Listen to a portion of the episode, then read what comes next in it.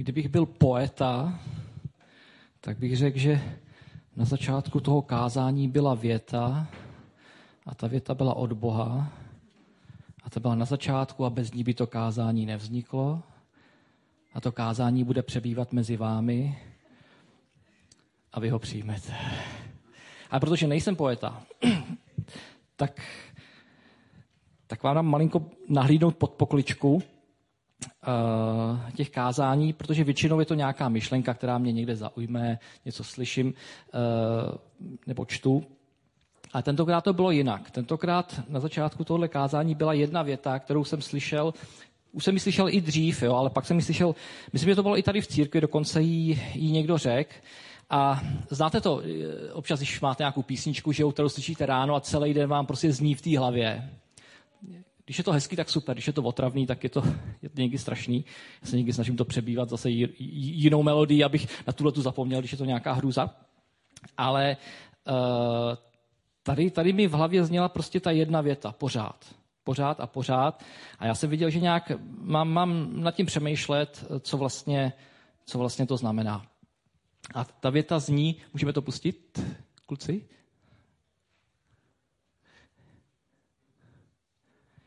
Jak to myslel? Nebo si tam dosaďte, jak to myslela? Jak to myslelo? Jak to mysleli s měkkým i, nebo jak to mysleli s tvrdým i? Já budu pracovat s touhle verzí, ale samozřejmě platný jsou všechny. To je věta, ze které úplně čiší emoce. Jo? A já bych se chtěl na začátku trošičku bavit, než se dostanu přímo k té větě, trošku o, o pocitech. Já jsem vlastně přemýšlel o emocích, o pocitech, jak to s nima je a co, co křesťaná emoce, jak, jak, to vlastně, jak to vlastně s tím je, protože Emoce nám prostě pomáhají, jsou naší součástí a dokonce nám můžou ukázat nějaký problém, který je. Jsou takovou důležitou zpětnou vazbou v některých věcech. Ale zároveň jsou někdy prostě nepřesný, někdy jsou milný. A tak je nemůžeme brát úplně jako za ten pravý stav věcí. A nemůžeme to na nich stavět, protože pokud se někdo nechává ovládat jenom emocema, tak skončí špatně. Že jo? Všechny vztahy se mu zhroutějí, v práci nevydrží a tak dále. Říkal jsem si, jak by byl život bez emocí. Já teďka koukám na, na Disney, je takový seriál z budoucnosti, jmenuje se Orville. A tam je taková jedna umělá inteligence. To je něco jako Star Trek kdysi jak byl. Je tam taková umělá inteligence, jmenuje se Isaac. A ten opravdu to je v podstatě jako, něco jako robot. Jo? Takže vlastně absolutně nemá vůbec žádný emoce, takže o čem vždycky říká jenom it's incorrect, jo? to je nesprávný, to je správný. A když mu někdo něco řekne, jo, třeba, a včera jsem se cítil blbě prostě, protože se mi něco nepovedlo. A říká, jak to myslíš? Dokážeš to zdůvodnit, jo? vysvětlit, protože prostě nebyl schopný jakoby tu, tu, tu emoci prožít. A, a takový bychom byli bez těch, bez těch emocí. Víte, a nejen, že by nám jako chyběla eh, třeba i jako citlivost, jako vnímavost k potřebám druhých lidí, ale dokonce bychom i špatně slyšeli boží hlas bez emocí. Protože Bůh často mluví skrze pocity. Uh, třeba co to je svědomí, že jo? Jako, jak bychom si to definovali?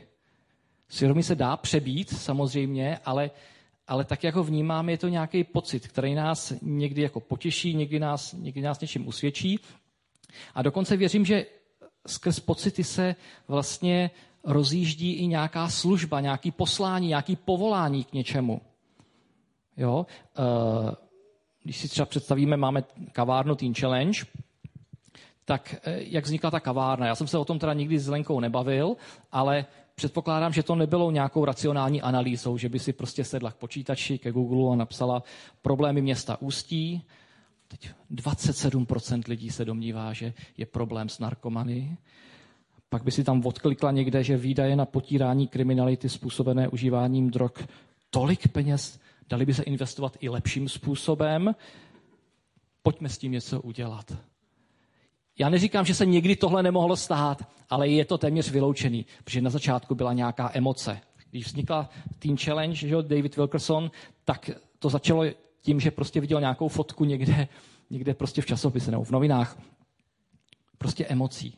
Takže, takže ty emoce jsou důležité, potřebujeme je.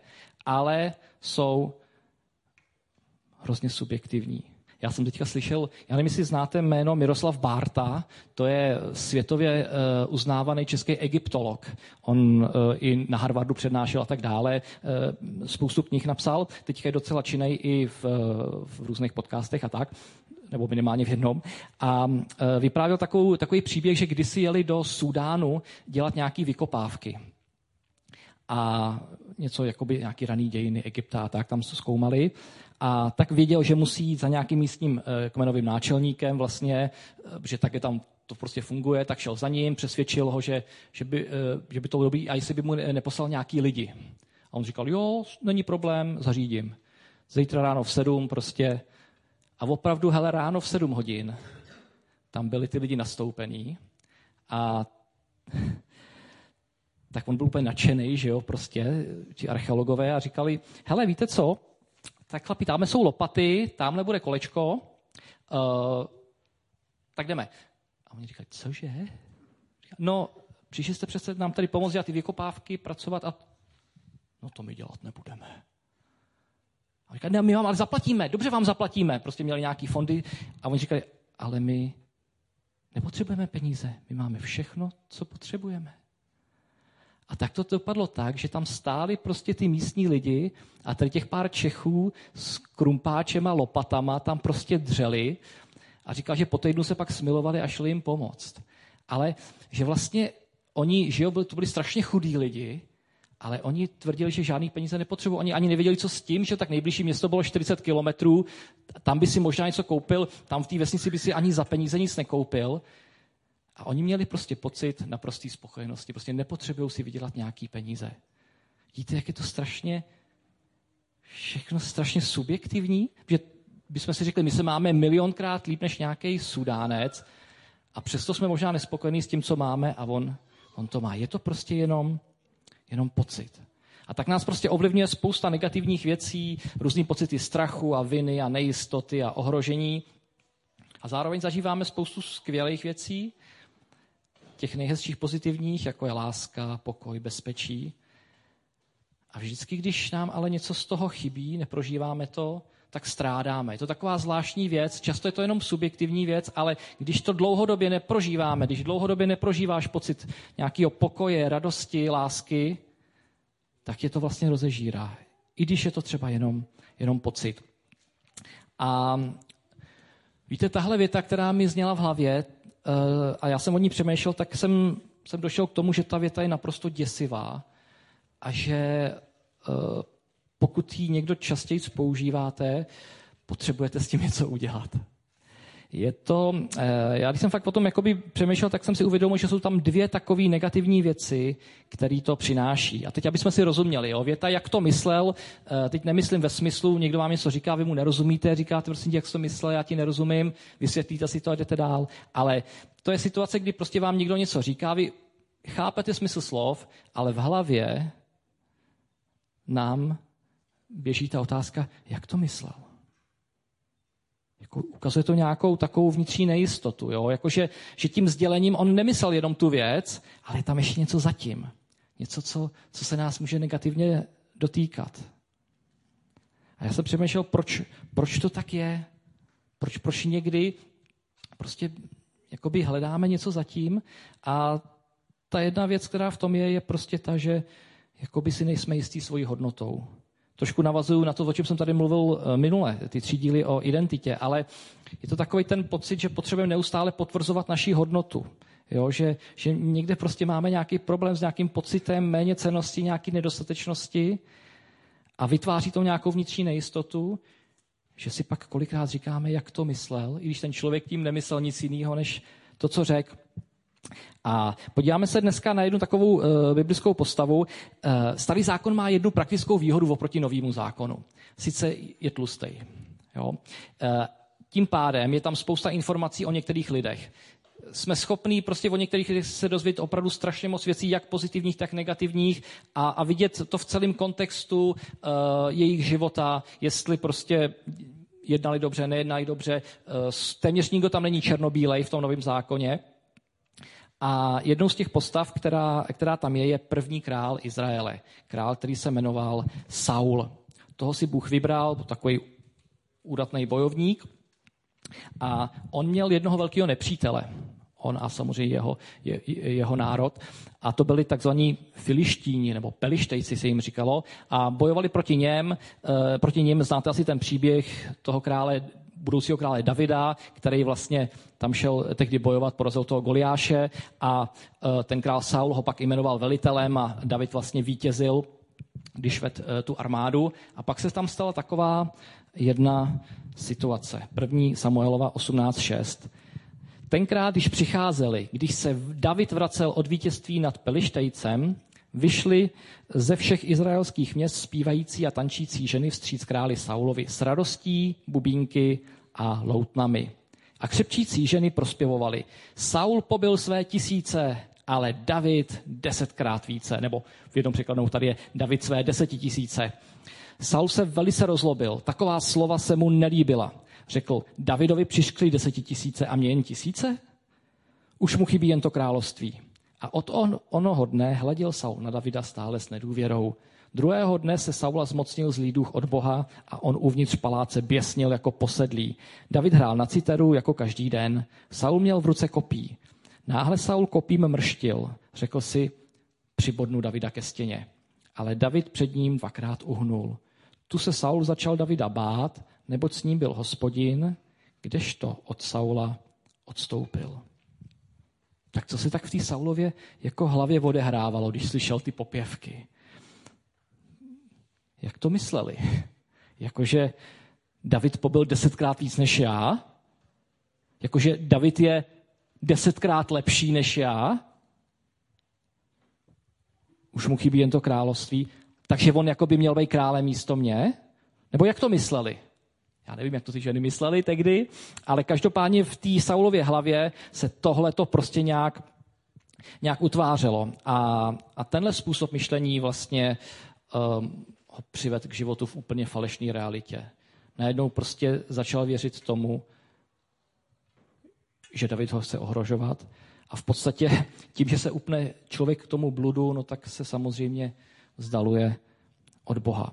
Je to taková jako smutná smutná věc. Eh, v podstatě ten Saul od té chvíle jako kdyby si odfiltrovával všechny ty dobré věci, které byly a jenom se uplňoval v těch zlých pocitech. Jo? Takový ten hněv prostě a strach u něj, u něj rostly. A dokonce je tady napsáno eh, o pár, o pár řádků později, když si Saul uvědomil, že hospodin je s Davidem, bál se Davida ještě víc a stal se navždy Davidovým nepřítelem. Úplně zblbnul ten Saul. A, a jedním z těch důvodů bylo prostě to, že on, on neznal svoji hodnotu v božích očích. On sice věděl, že je král, to nemohl přehlídnout, ale to, že je opravdu boží dítě, milovaný, to on nedokázal. On vlastně tím, že začal žárlit na toho, na toho Davida, tak to vedlo k tomu, že se začal okamžitě srovnávat. A to je něco, co se vždycky týká i nás. Jo? Pokud, pokud máme nějakou vnitřní nejistotu, tak nás to vždycky vede k tomu, že se začneme porovnávat s druhýma lidma. Obáváme se, že někdo prostě chce obsadit náš post nebo nám vzít naší prestiž. Třeba Stalin to dělal jednoduše. Jo? Ten, když čuchal nějaký problémy, tak se trošku stáhnul, nechali, ať si to tam kluci chvilku říděj a pak viděl, kdo tam vyčuhuje moc a dal ho popravit. Jo?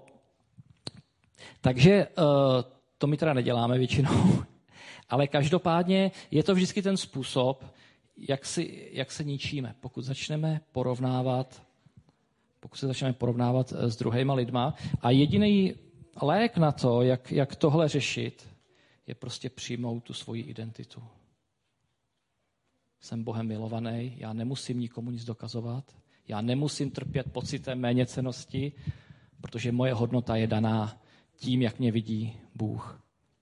A to mi nikdo nemůže vzít. A zároveň to vede i k tomu, že nemám na co být pišnej, protože chápu, že všechno je z boží milosti. Takže já pokud poznám tu svoji identitu a přijmu ji, tak já začnu smýšlet střízlivě o Bohu, ale hlavně, hlavně o sobě. Takže to je taková první věc, kterou já, já tam vidím v té v otázce, jak to myslel. A ta druhá, když se mi v hlavě pořád říká, jak to myslel, jak to myslel, jak to myslel. Já za tím jasným uh, sdělením hledám nějaký skrytý významy. Někdo mi chce ublížit, zranit mě, zesměšnit. A víte, ten, tahle ta věta ukazuje na jednu důležitou věc, co mi chybí v tom vztahu. Chybí mi důvěra. Znamená to, že já nemám minimálně plnou důvěru, jestli vůbec nějakou důvěru mám, protože podvědomě očekávám, že budu zraněný. Jakoby předhazuju mu nějaký zlý, zlý úmysl tomu druhému. A, a to může být buď, buď, že jsem zažil nějaký vztah s někým, možná už v dětství, kdo mě, kdo mě takhle ponížil a promítám si to do, do těch i novodobých vztahů, anebo prostě to může být nějaká situace z nějaké doby, kdy ten člověk mě opravdu ublížil a já si to pořád držím v sobě. A tam jediný způsob, jak tohle vyřešit, když, když se nad tím opravdu zamyslím a najdu ten důvod, je přijít k odpuštění. Protože bez toho se k té důvěře nikdy, nikdy nedostanu. A on to takhle funguje i s Bohem. Jo? Když člověk má krizi víry, často zatím je jednoduchá věc. Já nedůvěřuju Bohu. Podíváme se eh, na další příběh Saula z 1. Samuelova 13.8. A to je situace, kdy uh, prorok Samuel, to je stejně úžasný, jo, když si vezmete, že, že jste králem neomezeným a ještě máte někoho, kdo, kdo vám vždycky řekne, co si Bůh myslí. Já nevím, jestli bych to chtěl úplně vždycky, ale, ale, ale je to super, že měl toho Samuela. A ten Samuel mu říká, hele, uh, jako válka bude, ale počkej na mě, já budu obětovat Bohu a pak, pak bude čas, čas bojovat. A je tady napsáno, že uh, Saul čekal sedm dní, než se dostaví Samuel. Jenže ten do Gilgálu stále nepřicházel a Saulovo vojsko se začínalo rozprchávat. To není nikdy úplně dobrý znamení, jo, když se ti začne rozprchávat vojsko. Proto řekl, přineste ke mně oběť zápalnou i pokojnou a obětoval zápalnou oběť. Jakmile byl s obětí hotov, hle, přichází Samuel. Já nevím, jestli, jestli já vždycky, když to čtu, si říkám, to je fakt pech. Jako blbá půl hodinka, nebo já nevím, jak dlouho to trvalo, a bylo by všechno v pohodě. To je, to je, to je jak na potvoru prostě, jo. A uh, přichází Samuel. Saul mu vykročil naproti, aby ho přivítal. Samuel mu ale řekl, co jsi to udělal? Saul odpověděl, no, když jsem viděl, že se lid rozbíhá a ty v dohodnutý čas nejdeš a že se filištíni skromažďují v Michmasu, řekl jsem si, filištíni mě teď v Gilgálu přepadnou a já jsem si ještě nenaklonil hospodina. Proto jsem se odhodlal přinést tu oběť sám. Zachoval se jako hlupák, zvolal Samuel. Nesplnil si rozkaz, který ti dal hospodin, tvůj Bůh. Vždyť hospodin by tvé králování nad Izraelem utvrdil na věky. Teď ale tvé králování neobstojí. Hospodin už si našel muže podle svého srdce. Jeho určil za vůdce svého lidu, protože ty si nesplnil, co ti hospodin přikázal. Saul prostě měl strach. Takový ten pocit, možná, že měl pocit, jako Bůh se teďka rozhodl obětovat mě, tak radši budu nejdřív já obětovat Bohu. A Štěpán měl takovou sérii Saulovy strachy. Tam že v jeho životě je vidět několik situací, kdy on prostě, eh, kdy ho nějaký strach přemůže. A já jsem si říkal, tak jasně, strach je jakoby příčinou toho selhání, ale strach se nikdy neobjeví sám o sobě. Ten má vždycky nějaký důvod. Takže ještě za tím strachem je, je něco. A je to právě ta malá důvěra k Bohu. Kdyby Saul měl důvěru k Bohu, počkal ještě tu půl hodinu. Ale on se prostě nechal strhnout svýma pocitama. Ale skrz pocity nikdy ten vztah, důvěrný vztah prostě nevybudujeme, protože jsme odsouzení neustále prožívat zklamání. Eh, dneska psychologové eh, mají takový termín feťáci lásky. Víte, kdo jsou, slyšíte se někdy termín feťáci lásky? To jsou lidi, kteří nejsou schopní mít dlouhodobý vztahy. Jo? Člověk, který se prostě zamiluje, teďka prostě prožívá v tom vztahu prostě bouřlivý věci se vším všudy a za pár měsíců, za rok, až to vyprchá, tak z toho vztahu odchází, protože najednou je zklamaný, že už to není, jak to bylo dřív. Protože on je závislý na těch emocích, na té zamilovanosti, na tom pocitu, že, že je mu s tím druhým takhle dobře. Proto vlastně se říká jako feťák lásky, někdo, kdo je závislej jenom na té na emoci. A, je to dneska opravdu v podstatě jako diagnóza a, a spousta lidí s tím, s tím bojuje, jo? protože ne, nepoznali ten, ten rozdíl mezi zamilovaností a, a láskou. A víte, ono to takhle funguje, to feťáctví, někdy i ve vztahu s Bohem. Jo? Protože člověk je strašně nadšený, když Bůh dělá nějaké úžasné věci, jako když je na začátku, prostě přicházejí nějaký zázraky, cítím úplně skvělé emoce, ale pak přijde nějaký vystřízlivění, nějaké nepříjemné věci a jako kdyby mě to přestalo bavit, nebo už, už to tam najednou nebylo. Tak, tak začnu hledat něco jiného. Takhle, tak, takhle to funguje, pokud člověk ty emoce povýší na první místo. Protože všechny ty nenaplněné touhy a sny a smutky a zklamání jsou prostě najednou tak silný, že to ten vztah v našem srdci porazí. A já tady mluvím trošku o té důvěře jako o pocitu, ale on vlastně, ona vlastně důvěra není pocit. To taky, taky si někdy myslíme, že důvěra je pocit, ale důvěra je stav. To je stav nastavení našeho srdce. Já se rozhodnu, že ti budu věřit. Je to stejně jako s láskou. Láska taky není pocit. Láska je otázka rozhodnutí v srdci.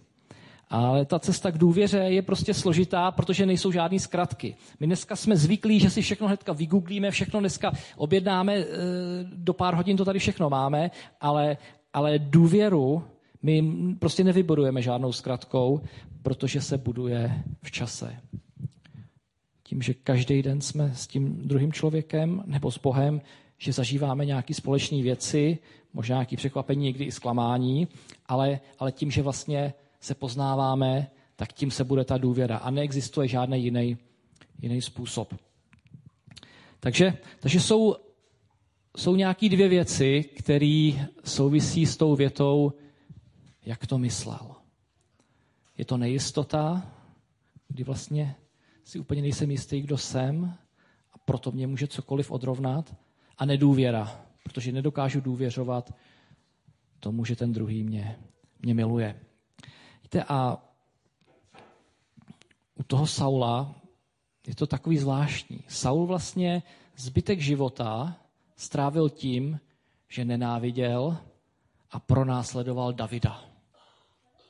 Ale to nebyl jeho úkol. Jeho úkol byl vládnout a porazit ty pelištejce. Že on se bál, že ho David toho trůnu zbaví. Ale to nebyla pravda.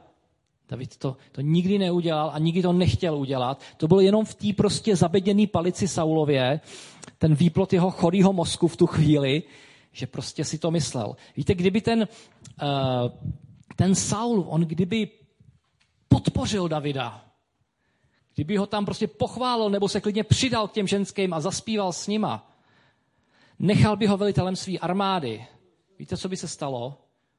David by ty pelištejce porazil. Ale Saul by byl ten slavný král. Protože ve skutečnosti by všichni říkali, král Saul porazil ty pelištejce. Dobře, David byl nějaký jeho velitel úspěšný, ale byl to král Saul, kdo zvítězil v té bitvě. Byl to ten král Saul, který zajistil Izraeli mír a zničil nepřítele. A dneska bychom o tom Saulovi mluvili jako o jednom z největších panovníků Izraele. Byla by to jedna z největších a nejúžasnějších postav Bible. Byl by považován za statečného a moudrýho, tam toho Davida, Davida poslal. Byl by dneska možná větším symbolem moudrosti než ten Šalamoun, který byl sice možná nejchytřejší, ale dopad strašně špatně. Víte, tohle všechno mohl mít ten, ten Saul. Mohl být slavný, mohl vládnout až do smrti, nezemřít někde potupně v bitvě, že si tam někde nalehne na meč, aby ho nedostali nepřátelé a pak někde tu jeho useklou hlavu vystavujou. Ale on mohl vládnout až do smrti v tom Izraeli a byl by do dneška považován za, za jednoho z největších izraelských králů. Ale on tím svým jednáním zničil sebe, zničil svoji rodinu a poškodil to celé království.